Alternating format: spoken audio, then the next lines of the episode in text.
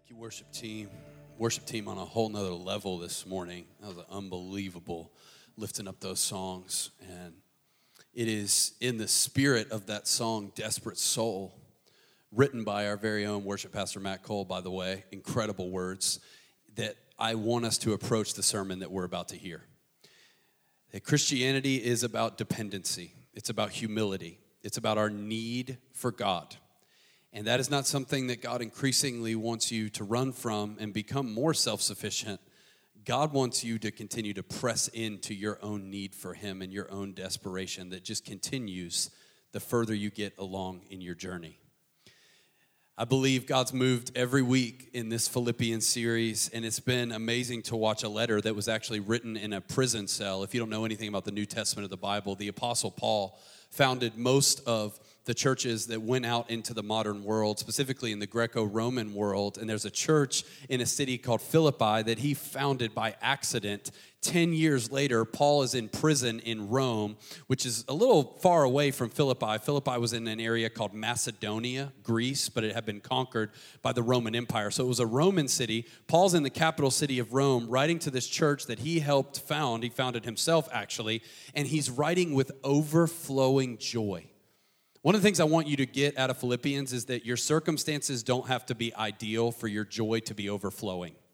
You can have overflowing joy in the midst of circumstances that you would trade away, in the midst of situations that you would love to change, and in the midst of relationships that aren't exactly the way you would want them to be at a given moment. And so Paul writes this letter for the purpose of reminding them that even though he is imprisoned, it's not keeping the gospel from going out. There was a rumor going around in the church at Philippi that, yeah, Paul's awesome and we love him, but he's our main missionary and we send him a lot of money. We're about to send him more money, but how can he be carrying the gospel to Rome if he's imprisoned in Rome? And that's why in Philippians chapter 1, Paul's like, no, no, no, no, no. The fact that I'm in prison is only furthering the mission because the gospel's going out throughout the whole palace guard. I'm getting to talk to a lot of influential people, and the church in Rome's doing better because now they're not relying on me, but they're learning how to do it themselves. It's actually amazing. And he tells them over and over and over again that whether I live or die, I'm happy. To live is Christ, to die is gain. And actually, to die and be with him would be better by far. And then on top of that, he says, whatever happens, conduct yourselves in a manner worthy of the gospel. If you need like an overarching theme of Philippians, it is that. Paul wants them to live a life worthy of the gospel, whether he lives or whether he dies, whether people in their community live or die, whether they're persecuted or freed up. No matter what, live a life worthy of the gospel. And if you weren't here last week, highly encourage you to listen to that one on the podcast because it will make sense out of why so many Christians at ACC are weird. We're a super weird church. You look at people, look around while you worship, look around at people giving their money away to this church that doesn't have a building yet. You look around at the way people pray, at the way people live their lives, and you go, this is a little bit strange. These people are really passionate about this whole Jesus thing. And what we saw last week in Worthy of the Gospel is a lot of the world tries to make sense out of faith and religion by saying you should live a balanced life. Like you should live a life that, you know, faith is a part of it, but don't go all radical. Don't be one of those crazies. Like don't don't do that. What we're doing is we're looking at the actual story of Jesus and asking the question, what would be a lifestyle worthy of this story actually being true? Like, if you actually believed that Jesus is who he says he is, that he came down from heaven, that he died in your place, that he rose from the dead, what might a natural response to those facts look like? That's a life worthy of the gospel. You know what a life unworthy of the gospel looks like? A half hearted, sometimes attending church, one foot in, one foot out version of Christianity that looks a lot like hypocrisy. You know, it does make sense. A life of radical generosity, a life of crazy worship, an overflowing life of joy that says, I don't have it all together, but my whole life has been captivated by Jesus. And if you're here and you're like, I'm not there yet, I know that there are people all around me that are there, but I'm not there yet. I believe Jesus is wooing you. I believe he's slowly showing you that he is better by far, that he is worth losing everything for. But don't I, I would say don't rush the process to feel like you have to be where somebody else is emotionally. Let God do that on His own time, but don't look at the people around you who worship the way they do and pray the way they do and live the way they do like they're weird. It's not weird, it makes sense. What is weird is somebody who believes this stuff and doesn't respond like they believe it. So the whole theme, worthy of the gospel. That's the hinge point of Philippians. Now, the rest of it, chapter 2, chapter 3, chapter 4, is all about practically speaking, what does it mean to live a life worthy of the gospel? So the next couple messages are going to be in your face. They're going to be convicting. They're going to have you like, oh yeah, that's that's different. Um, it, it, it, what I'm saying is, this is going to affect your Monday. This is really going to mess with stuff that you have going on right now, but I think it's going to hurt so good. If you have your Bible, hold it up all over this place. Hold it up, hold it up, hold it up, hold it up. Oh my gosh. So many people going to heaven. I uh, just, wow. Philippians chapter 2. Philippians chapter 2. Paul's going to flesh out what a life worthy of the gospel means, specifically in the context of our relationships with one another. Philippians 2 is one of the most famous passages in the Bible about the humanity and the divinity of Jesus. And I'm going to read it all the way through, and it's going to be a lot. There's going to be moments where you might want to go, ouch. There's going to be moments where you might want to go, yes, praise God. Feel free to respond however you see fit. But we're in Philippians chapter 2, verse 1. If you're there, say, I'm there. Here we go. Therefore, whenever you see a therefore in the Bible, look at what was said previously. What was said previously, live worthy of the gospel. Therefore, in light of what I just said, if you have any encouragement from being united with Christ, if any comfort from his love, if any common sharing in the Spirit, if any tenderness and compassion, then make my joy complete by being like minded, having the same love, being one in spirit and of one mind. Do nothing out of selfish ambition or vain conceit. Rather, in humility, value others above yourselves not looking to your own interests, but each of you to the interests of the others. It's good, right? Doesn't hurt at all. Verse 5 In your relationships with one another, have the same mindset as Christ Jesus, who, being in very nature God, did not consider equality with God something to be used to his own advantage. Rather, he made himself nothing by taking the very nature of a servant, being made in human likeness, and being found in appearance as a man, he humbled himself by becoming obedient to death, even death on a cross. Therefore, God exalted him to the highest place and gave him the name that is above every name that at the name of Jesus, every knee should bow in heaven and on earth and under the earth, and every tongue acknowledge that Jesus Christ is Lord to the glory of God the Father. Oh my wow. What a section of scripture. This is powerful. And if you were reading Philippians 2, specifically if you have your physical Bible in front of you, I want you to look at how the structure changes of how the words are laid out. You see how it's spaced out differently than the rest of it? Whenever you see that in the Bible, it means it's not the writer's original words, they're quoting it from another. So, what Paul is doing is he's using a popular hymn or song that was said 2,000 years ago to illustrate his point. So Paul did not make up that section in Philippians 2. We actually don't really know who did. We don't know where this song or poem came from, but we know they said it a lot in the early church. And even though there's some amazingly dramatic statements made about Jesus in Philippians 2, it's not necessarily about explaining to people that Jesus came down from heaven and served people and lived a humble life and then was exalted in glory, name above all names. Every knee will bow, every tongue will confess. Have you ever heard that before? This is where that came from. But it wasn't written as a theological statement to teach a fact. It was written as a relational statement to teach us how we should go about our relationships with one another. It said in verse 5 have the same mindset as Christ Jesus in your interactions with one another. And that is why this installment of our Philippians series is going to be titled, you ready for this? In your relationships. In your relationships. I told you, I told you it was going to affect your Monday. Now, here's what I want you to do I want you to find somebody who's sitting around you, who you're close to, who you see a lot during the week. If you have that person around you, and I want you to look at them and say, This sermon is about us. This sermon is about us. It's about us. This sermon is about us. Now, now, this is going to be great. I want you to look at somebody around you who maybe you just met during community time you don't really know them that well. Maybe you guys are kind of acquaintances. You came to church together. You don't really know each other that well. And legitimately, I want everyone to do this. I want you to look at them and say, This sermon is not about us. This sermon is not about us. It's not. It's not. You don't have to be ashamed of that. It's not. It's not about us. I would say uh, Paul writes this section to specifically address relationships that are continual and consistent in our lives. How we should go about relationships with the people who know us best and who we know best. So, this is going to speak to you and the people around you who you do life with in close community. And if we go back up to that first section of verses, I want to show you this. Paul makes all these appeals. He says, if you have any encouragement from being united with Christ, if any sharing in, in the Holy Spirit, if you have any tenderness or compassion toward me, he's basically reaching and grabbing all these obvious things that everybody in the room is going to go, Yep, I got a lot of that. I got a lot of that. How can you not be encouraged by being united with Christ? How can you not have tenderness and compassion on Paul who's in prison? How can you not be sharing in the one spirit if you're in a faith family and community like the church of Philippi? Everybody's kind of rolling with them. They're like, Yep, yep, yep. What do you want, Paul? Get to the point. Get to the point. What do you want? What do you want?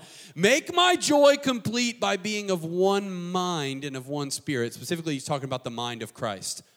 And he says, This is what I mean do nothing out of selfish ambition or vain conceit. Now, I know no one in this room struggles with this, but for people outside who might be listening to the podcast, I'm just going to speak to them for a second. Selfish ambition, that word in ancient Greek is the word for rivalry. It means going about your relationships with the people closest to you as a means to gain value for yourself by one upping someone, being better than, making more than, having more likes than, having a better, more successful outcome externally than them. I know, like I said, none of you struggle with that. And then vain conceit, vain conceit, that that pushes it a little further because what that collection of words means is it's kind of a double meaning. When you're happy because someone else is humiliated, or you're unhappy because someone else has been exalted, that's vain conceit. So, like when somebody has a fall of some sort and you kind of rally around them with, like, oh, I feel so bad for you, but in reality, you feel bad for them to the degree that it makes you feel great about yourself and you actually enjoy talking about them when you're not around them, acting compassionate. And you remember, this is not you. Um, and you talk to other people, like, oh, isn't that so sad? What happened to so and so? And really, there's a part of you that gets joy out of it because it bolsters you and it puts you in another position. That's vain conceit. It's also vain conceit when something great happens to somebody else and it makes you bitter even if you never say anything to anybody, it just bothers you that it went well for them. It bothers you that they've been blessed. It bothers you that he makes more than you. It bothers you that their life seems to be going so easily and yours has become so complicated. And Paul is speaking directly to that. And he says, instead of doing that, think the way Jesus thought about relationships and to explain how Jesus thought about relationships, he gives us that song or that hymn. If you can put that second section of verses up there, essentially what this song does is walks you down the ladder of humility that Jesus walked down to do what he did. So, Jesus, being in very nature God, what does that mean? That means Jesus didn't become God after he rose from the dead. He's always been God. Nothing has been made without him. He was there in the beginning. He is the beginning. He is the Alpha. He is the Omega, equal with God. But he did not consider equality with God something to be grasped or used to his own advantage. In other words, when Jesus came down, in regards to his human life, he did not use his divinity as a means to gain anything relationally in this world. Rather, he made himself nothing. If you have ESV, it says he emptied himself by taking the form of a servant. So, watch this. The most humiliating act in the history of humanity, aside from the cross, was Christmas. And we always skip over Christmas and go straight to Easter and go look at Jesus on the cross. Let's look at him in the manger for a second. That's the Son of God, eternal glory, right hand of God, humble, dependent baby boy coming down the ladder. And not only was he born being made in likeness of man, he took the form of a servant. So when Jesus was born, he wasn't born as a king. He wasn't born as someone who came into the world with wealth and power. He was born to the Jews who were enslaved to the Romans, and not just to the Jews, but to a poor family. that didn't even have a place to bring him into the world. He's humbling himself. And then, not only did he come as a man and as a servant, he made himself obedient to the point of death. So it's not even that he came down from heaven just to live and be among us as a servant. He died, and he didn't just die at a ripe old age, he died in the prime of his life at 33, 34 years old. And not only did he die, he died on a Roman cross. There is no more humiliating way to die than rotting on a wooden cross, naked and bleeding out in front of everyone you know. The Romans designed it that way. It was their way of making a statement to the people they've conquered We're in control, you're not, and we will humiliate you. And the Son of God has come down from heaven to be a man, to be a servant, to die, and die on a cross. You see what Paul's doing? He says, I want you to think like this in your relationships go down the ladder as far as you can possibly go. When you think you can't take one more step down, humble yourself again. Go down again, again, again, which runs completely contrary to our world and our culture system of ascribing value. You do know that our world does the opposite. Our world says if you want value, if you want validation on the inside, try to climb as high as you can to earn that value comparatively. So, every person in the room, look up here. We have this in common, all ages in the room. We have in common an internal, I would say, a hole, a need, this area of our hearts that stays void. It's a void, and it demands value. It demands honor. It demands admiration. We all want to be esteemed relationally with other people. And our system for getting that esteem is climb the ladder, look better than, look good enough. Ascribe to me value on the basis of how I measure up against the people around me. And the higher I climb, the more value I will achieve. But here's the lie in that the higher you climb, the more empty you become in the world system. So you got this internal need for value and validation, and you're trying to climb and you're trying to prove and you're trying to post. And social media is a great place to watch this unfold, by the way, because we literally have a digital world where millions of people are competing against each other to show how great their life is and show a highlight reel that isn't really def- actually reflective of how their life really is, it's just the version that they want you to see, but they want you to validate it, they want you to like it, they want you to follow it, they want you to comment on it, and they'll do everything they can to earn the approval of other people because they've got this internal need and void. And that's not me hating on social media. I think too many times we talk about social media and we're like, look at how ridiculous this is. We're literally trying to put on a show for everyone around us. I want to speak to that and go, oh, that's not ridiculous. It makes perfect sense.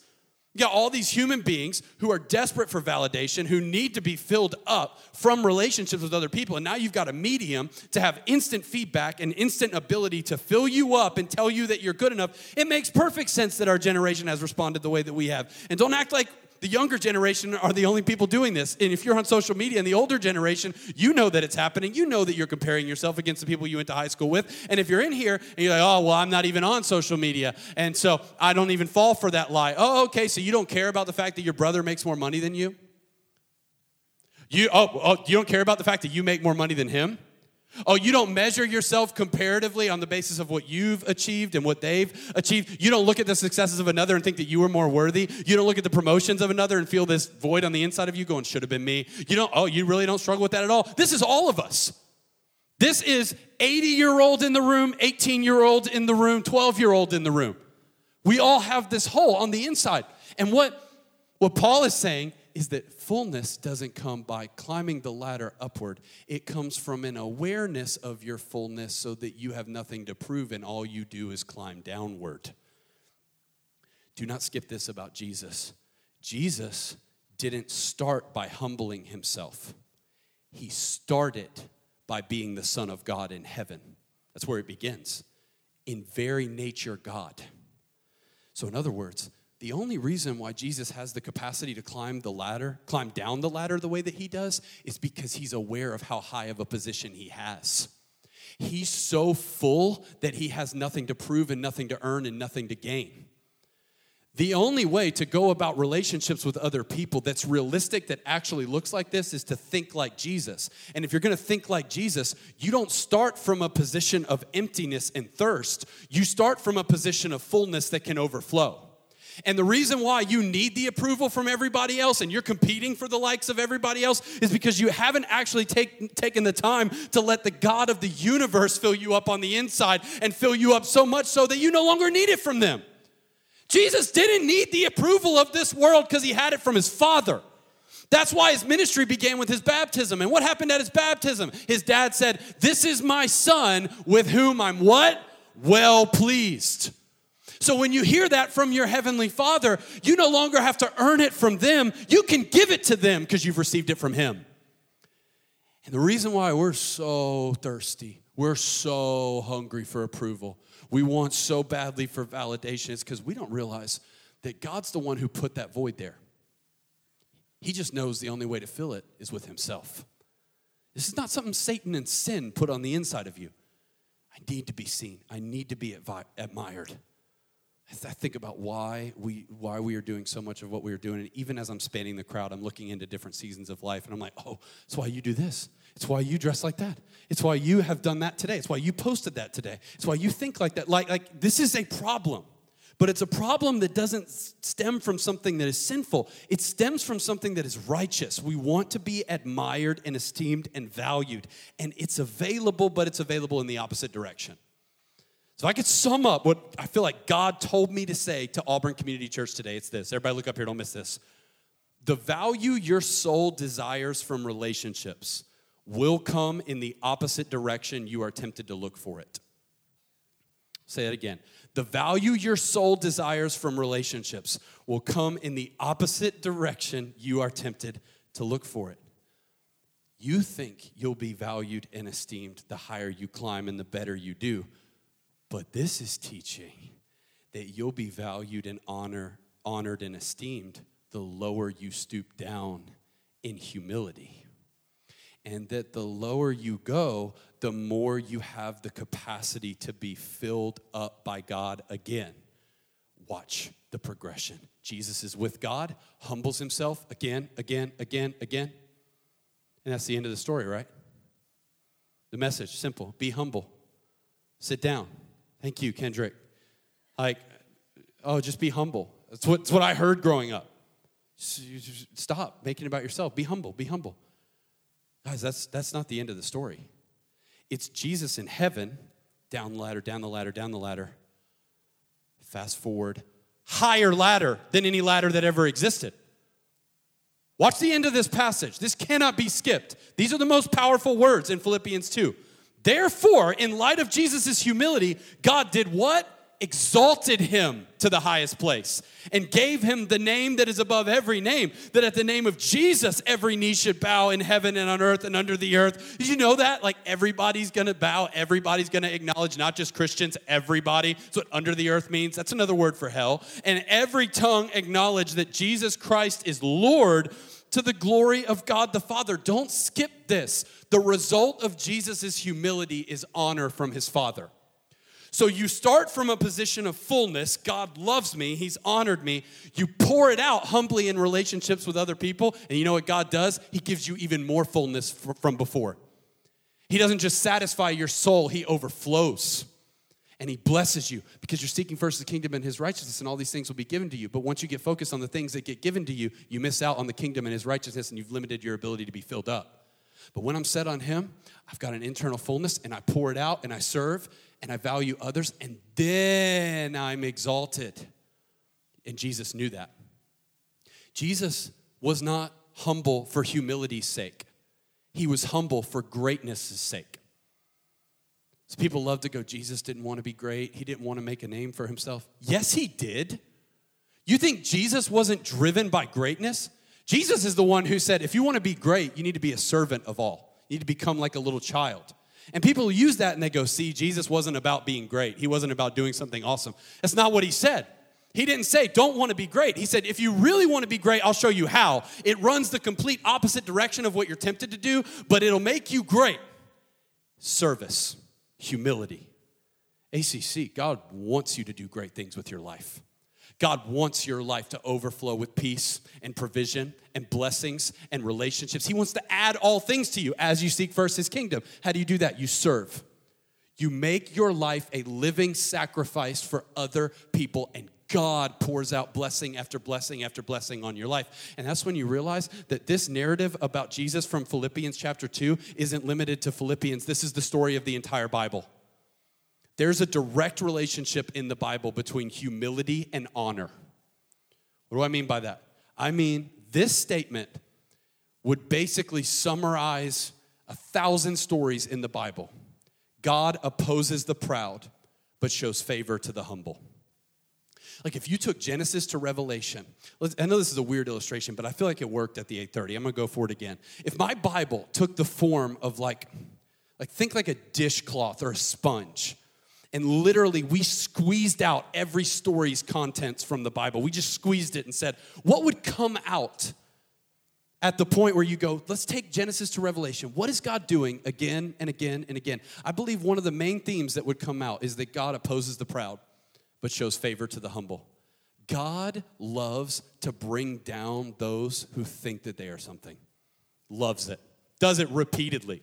Like somebody thinks that they're good, thinks that they're God, thinks that they're exalted, thinks that they got something together. He loves to bring them low and remind them, You're not God, you're not good, you're not eternal, you need me. I'm thinking of Nebuchadnezzar in the Old Testament who literally tried to build the Babylonian Empire so wide that he, he conquered the people of God, he conquered the nation of Israel and then taunted them. And eventually, God makes him turn into a madman who literally drives himself crazy. The same man who wanted statues worshiped of him is the man who can't put one thought next to another. God humbled him. I think about I think about Caesar Augustus who was leading the Roman Empire when Jesus was born. Did you know that? Like while Jesus was born, there was a Caesar in power who literally, when he showed up to a new location, told his attendants to blow a trumpet and make an announcement that the Son of God had arrived. Caesar Augustus was the, the adopted son of Julius Caesar. I love history, by the way. I don't know if you can tell. And so his way of gaining power and, and climbing that ladder was tell him that God's son is here. He was the Caesar who was in power when Jesus was born, the real Son of God, as a Jewish slave in a manger somewhere.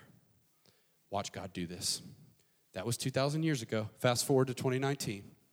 Jesus, that little Jewish baby, the name above all names. Caesar, that's the name of a salad and dressing. Dead serious. He does this. In fact, it's not just Jesus who he does it for. That's uh, yeah, that's free. It's not just Jesus. It's not just Jesus who he does it for, y'all. King David, the eighth born of eight boys, wasn't even there when Samuel came to appoint a new king. He goes, I'm going to take the last pick. I'll take David. God wanted to do a miracle through his people in a battle, and he picked the least guy in the least tribe. That's Gideon. Read Judges over and over and over again. It's like God enjoys taking someone who thinks that there's something and going, sit down. And He enjoys taking someone who doesn't feel like they have a lot to offer, who knows how dependent and desperate they are, and who uses their life as a means to serve other people, not serve themselves. He loves to lift them up and he loves to exalt them and he loves to bless them and he loves to make much of them. And when you start to understand this relationship, you'll start to understand your new motivation for your relationships should be service, not serving yourself. In First Peter, Peter says this so perfectly. I don't want you to turn there. I just want to show you how clear this is. He says, All of you, clothe yourselves with humility toward one another because God opposes the proud but shows favor to the humble. That's a quote from Proverbs. Remember what I said. This runs through the entire Bible. Humble yourselves, therefore, under God's mighty hand, that he may what? Lift you up in due time. So, why would you clothe yourself with humility toward other people? Well, because God told me to do it. Don't think the Sunday school answer is always the right answer. That's a bad answer. Clothe yourselves with humility toward one another because God opposes the proud, but shows favor to the humble. God wants his nature of exalting those who are humble to motivate you to go about your relationships differently. And it says, it says that under his mighty hand that he may lift you up. But when does he lift you up? Not just when you're humble before him, when you're humble before others. And at ACC, we've gotten really good at talking about desperation for God and dependency on God. And that's kind of easy to talk about because we know that there's no way to heaven outside of Jesus. We know that we're nothing without the cross. We know that we're desperate for Him for our next breath. That one's easy. I can get humble before God. But when God calls you to take that humility to the next level and humble yourself before the people that you're tempted to compete with, ouch. But that's the difference between being exalted by God and being brought low by God.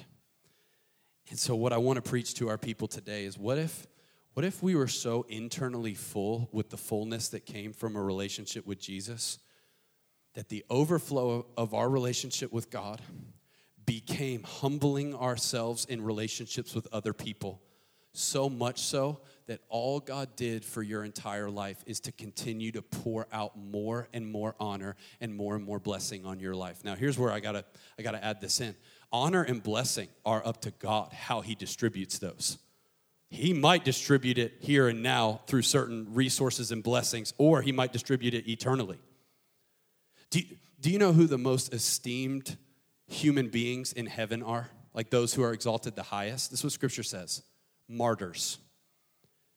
People who have literally given their life, like been murdered for their faith. Why would God do that?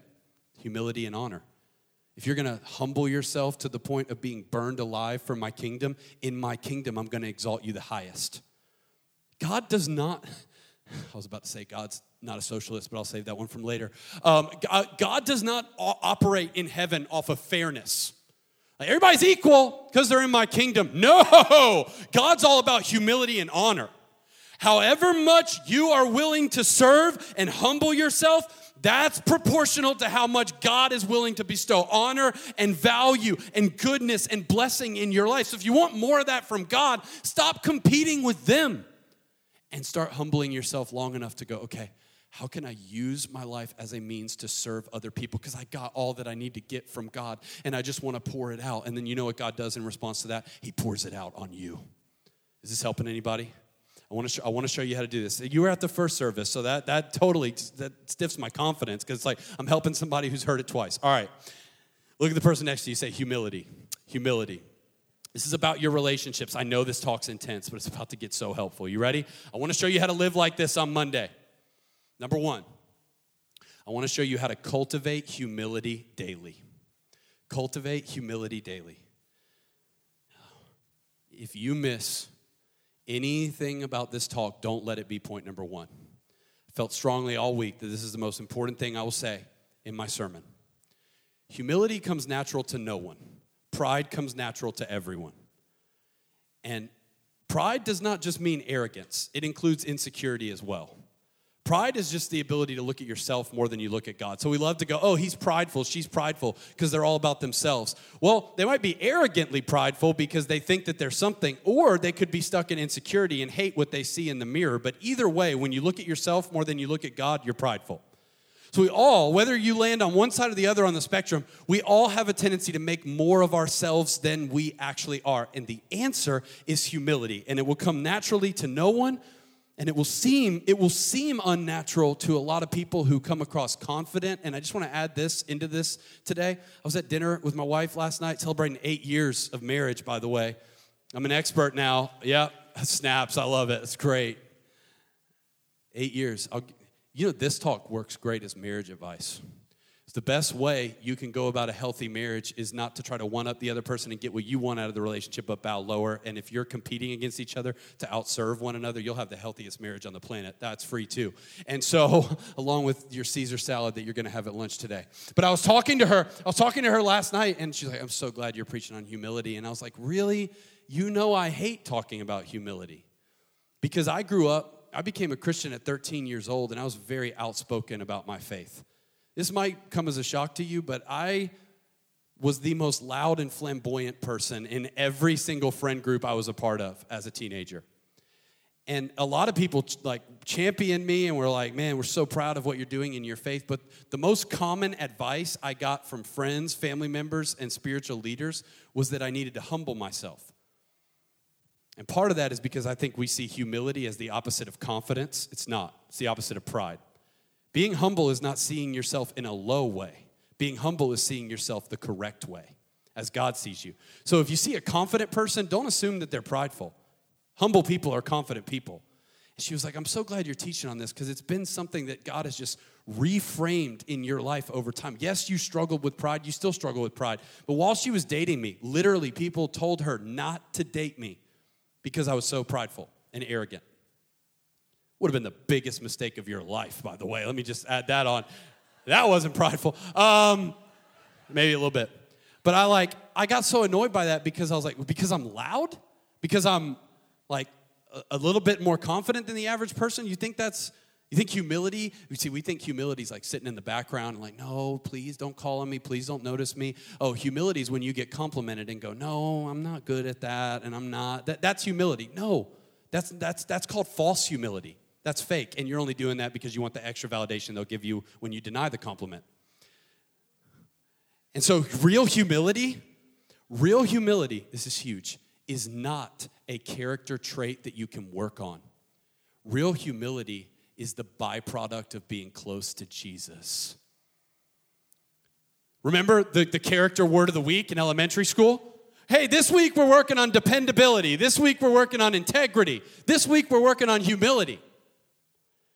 And I can tell you when you leave here, hey, go work on go work on your humility. Go act humble. That is not what scripture teaches. You're not supposed to act humble. It's not something you can work on. You're supposed to be humble. It's a state. It's a result. And the pathway to humility is not making less of yourself. The pathway to humility is making more of Jesus. And the byproduct of a glimpse of God is always humility. In other words, how do I get humble every day? How do I cultivate humility every day? Do I wake up in the morning and go, no, don't think about yourself? No, no, no, no, no. That's religion. Relationship is this get close enough to Jesus where you feel so small but also so valued. It'll fill you up and it'll empty you. So you get you get close enough to Jesus and you'll go, "Oh my gosh, I'm so small, so insignificant, so needy, so dependent." And he's like, "Yes, you are." Humble and I died for you anyway. Yes, it's all the validation I need. Now I can be myself, and I got nothing to prove to my siblings. I got nothing to prove to the people I work with. I got nothing. I got nothing to earn because I got nothing at the foot of the cross. I feel valued. I feel loved, but now I'm just ready to pour it out because I got myself in a state to receive my value from the one source that truly gives it. This is less about your one on one time with God, it's more about your relationships with other people, but the two go hand in hand. The people closest to you need you closest to Jesus. If you're around people who you talked to at the beginning of this sermon, you said, This sermon is about us, you know the best thing you can give to them every day is your own proximity to Jesus. If you're close to Jesus, you'll be ready to serve them. And as soon as you and I develop relationships with God where it's not a quiet time. It's I would I would say I'm ready to stop the term quiet time and ready to start calling it glimpse of God. If you can just get if you can just get a little glimpse of God, if you can just get a little truth from scripture, if you can just get a little revelation of who he is, a glimpse of God always results in humility. Read the Bible. When somebody gets a fresh revelation of who God is, they walk away going, I had no business in that room. And what I saw was so awesome. Read Isaiah 6. And so now humility and honor are ready to go hand in hand because I've, I've gotten alone with God long enough for Him to humble me, but I know how valued I am, and I'm ready to pour out my life as an offering so God can bless me and use me, and so that people would know who Jesus is. This is what Christians are supposed to be doing. We're not supposed to be in the world system. Now we've created Christian versions of the world system where we'll compete the same way the world does, but just within a Christian context. If you're going into ministry full time with your life, you need to hear what I am saying. There is a toxic, a toxic lie going out in modern Christianity right now that says more influence equals more value. You will hear that. You will watch famous Christians gravitate toward people who have more of a following and more of a capacity to grow their ministry and they'll guise it as spirituality it's not it's a it's a changed form of the same thing the world is doing do you know what equals value for god breath. If someone's breathing, they matter. And if someone walks into our church and they got nothing to give, if someone walks into that church, into our church, and they have a mental disability that doesn't even allow them to process what I am saying, if we got people that the whole world looks at and goes, they're not valuable, they don't really matter, they will matter here. You're not gonna matter because you got a certain amount of followers on Instagram and you can grow our church. I don't care. You matter because you're breathing and God loves you. So don't take a Christian version of this worldly lie that says, ooh, influence matters and having all these followers matters. Stop it. God is the one who exalts. It's our job to stay humble and value and love people. That's number one. Now you can check out if you need to, but I feel like I've got you with me. Number two, celebrate others often. Celebrate others often. The easiest way to retrain your heart from comparison and competition to humility and gratitude is to celebrate it when people are exalted. And I don't mean some kind of fake, like, oh, I'm so happy for you. You got the promotion that I deserved. I'm so happy for you. We've been trying to have a baby for three years and you just one try and you love telling everybody that, oh, it's just crazy. It was one try. And, and, and, some couples in this room, you're like, yes, I feel that way often. Um, and, and uh, no, I mean, uh, yeah, I'm so happy for you and I'll send you the text and send you, but I'm, uh, no, I'm not talking about faking it. I'm talking about really getting your heart into a position where you look forward to the opportunity to validate other people. I like the word celebrate than the, better than the word serve because serving has this uh, thought that you're giving like something away like you're like oh i gotta serve. Celebrating is like oh i was created to do this. I believe jesus celebrated the disciples by washing their feet. I believe he celebrated other people by humbling himself. And i believe that christians are so good at rallying with compassion when someone has been humiliated and so bad at rallying to celebrate when someone has been exalted. You find someone whose life is falling apart, just got a divorce, just got a bad diagnosis, just got bad things happen to their finances, you'll find a Christian close by with a lot of compassion and a lot of food. I gotta feed you. Let's rally around you. And, and part of that's good. But part of that is motivated by our own, internal increase in value by how bad things are going for them. Oh, let me, uh, let me show you some compassion because your life is in a bad place and I'm just glad mine's not. But then, but then, notice what happens when a Christian gets exalted. Like loads of influence, loads of resources, kids doing awesome, kids getting degrees that your kids would dream about, that you would dream about, like stuff happening to someone's life and it's just it's just amazing. You'll find crickets all around them. Christians are not lining up at the door to go, "Let's celebrate that you're winning. Let's celebrate that God's exalting you. Let's celebrate that you've been lifted up." I felt this in my own life repeatedly. A couple months ago, this was so this was so depressing. A couple it was awesome, but it was depressing. A couple months ago, I got a I got a letter in the mail from a preacher that I grew up fangirling over. I mean, read all of his books. If I said his name right now, you'd freak out. Like it was like he, and he's like, Hey, I watched one of your sermons. I was like, What? This is amazing. I got this letter and I brought it home and I showed Courtney and I was like, Can you believe this? Because she was fangirling over him too. I'm like, This is awesome. And then it was so sad because I was like, I can't, I can't tell anybody else about this. Like I was literally going down a list, and I thought of one couple in our church that also fangirl over him, and I was like, I'll tell them, but I, I can't send this to my other friends, they're pastors. I can't because it we don't celebrate well. All that would look like is a play to show how great I am, and all that would do to them is make them go. And I don't blame them. I would do the same thing. You see, we're like this. You see how miserable we are. I was having lunch the other day with a dad in our church who literally, it was like his 11th or 12th promotion. And I didn't even know he could go any higher in his company. And he got another one, a big one. And I was like, that's amazing. And I asked him and his wife, I said, how are you guys celebrating that? He looked at me like I just said the dumbest thing in the world. He was like, we've, we've never celebrated any of my career. I've never had anybody ask that before. I never thought to to stop and do that. Like, I don't want to make other people celebrate my wins. So, guys, do you know what makes Christianity stand out in the world? That we already have so much internal fullness that we have the freedom to actually honor people who are being exalted by God. We can throw parties for people. We can be excited about life. We're the most freed up group in the world because we have nothing to lose and nothing to gain. We've gained everything.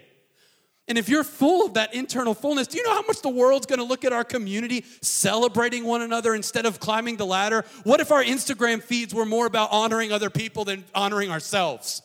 What if the stories of our lives became more aimed at others, others, others? Because I'm so internally full from who Jesus is to me that I got a lot to give away. And oh, know this when you give it away, God's ready to bless you with more. This is real Christianity. So I want to be a group of people that actually celebrates others often.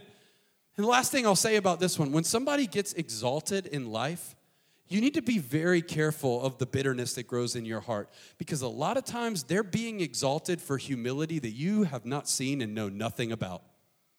Make all these judgments about people who have been exalted to a certain status, to a certain level. You don't know the price that they paid to get there. Maybe you would have never paid that price. It's so easy to see someone when they're exalted and think it came cheap, but everything great comes at a cost.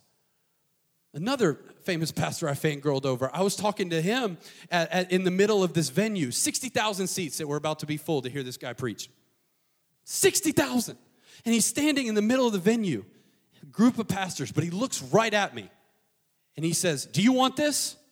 Do you want this? And I'm like, Oh, I'm, this, I was 27, just started a church. I was like, This yeah, I mean, yeah, I, I would love to have 60,000 people who want to hear me preach. That would be awesome. And he looked right at me and said, Pay the price.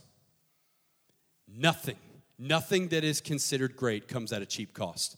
And all of a sudden, my mind shifted from, yeah, I'd love to have this guy. Why'd you do it for him? Why don't you do it for me? My mind shifted to looking in the guy's eyes and seeing, oh my gosh, you have paid a price to stand where you stand today.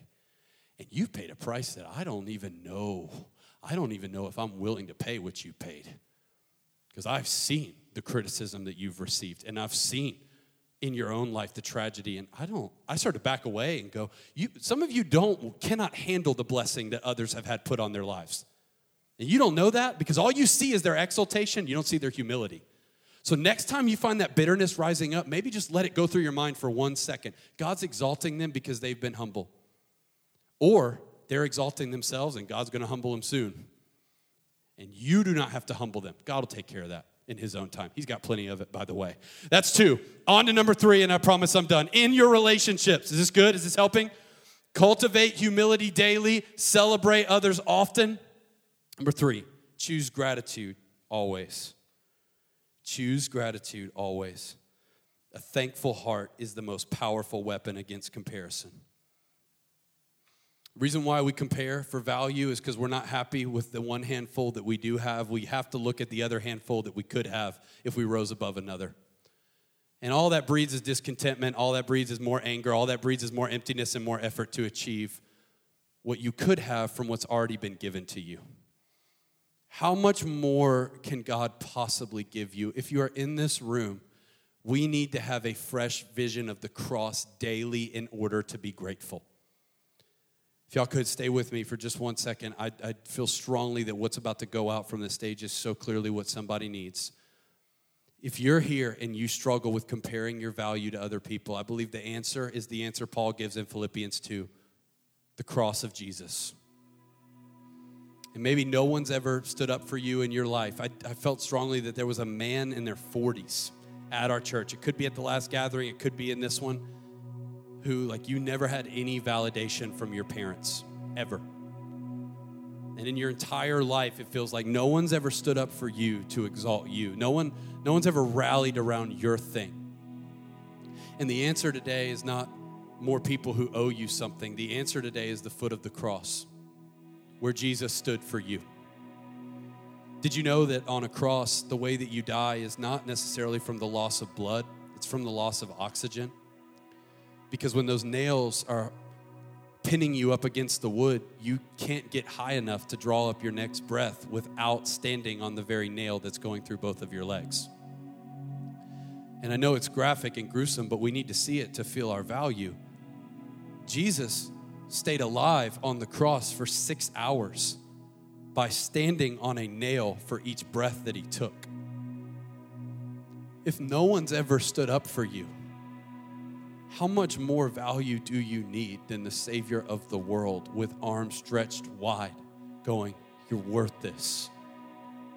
felt strongly about the man in his 40s. I feel strongly about some college and high school girls in our church who are addicted to the value that they get from dressing and posting a certain way.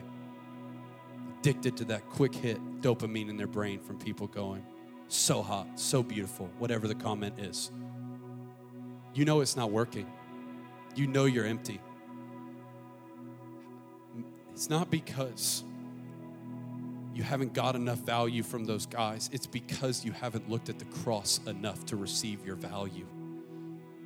And when you see him standing there, how can you not stand in awe and go, if I'm worth that to him, I don't need it from him and I don't need it from them. And ultimately, what you see on the cross is a picture of two beams humility and honor. Jesus humbling himself, arms spread wide, Jesus, name above every name, highly exalted. Every tongue will confess, every knee will bow. That's the cross. That's the story of Christianity. Where does my story join in with that? At the foot of the cross. Unworthy, dependent, needy. At the end of the day, Christianity is different from every other world religion because Christianity is about humility. So when we get up in front of people and we say Jesus is the only way, we sound prideful but it's actually humble because every other world religion claims that they can find their way to God. God is at the top of a mountain, and you have multiple different paths to get to Him. So if it's Buddhism for you, great. If it's Hinduism for you, great. If it's Islam for you, if it's atheism for you, whatever it is for you, you just find your way up there. I don't know how it would be atheism, but uh, you just find your way and you'll get to God. That's prideful. That means humans can get to God. You want to know why Christianity is about humility? Christianity says, cancel the whole deal. No one's making it up the mountain. No one's getting up there. Christianity says, God came down the mountain. God came down the ladder. God came to us. And so the only way to respond to that is I don't have what it takes. I don't have enough, but you valued me. And if you value me that much, I don't need it from everybody else. And if you're here today and you've never accepted that free gift, today is your day. You can do it. We can do it by celebrating communion. We're going to get a view of the cross by celebrating the Lord's Supper. The night before Jesus died, he held up the cup of wine and he said, This is my blood. He held up the bread and he said, This is my body broken for you. And if you're going to be distributing communion, you can go ahead and get ready to do that because I want us to have enough time to do this in the service. We just want to respond by looking at the cross and give you a tangible physical reminder of that that Jesus instructed us to give. So, what's going to happen is some volunteers are going to pass a tray down your aisle. If you're not a believer in Jesus yet, just pass it to the next person. But if you are, we want you to grab two cups. One has the juice in it, and one has the bread beneath that. And we want to give you an opportunity to humble yourself before God in this space today by remembering the cross. If y'all want to get into position, let me pray. Father God, I thank you for this moment. In Jesus' name, I pray that we would walk away never the same, that our relationships would be changed forever by our relationship with you, that your honor over our lives would impact everything about where we go and what we do from here. God, remind us of the cross. Bring us back to where we belong. We love you. We're so grateful for the opportunity that we get to share in this moment. Fill up this space with your presence in Jesus'.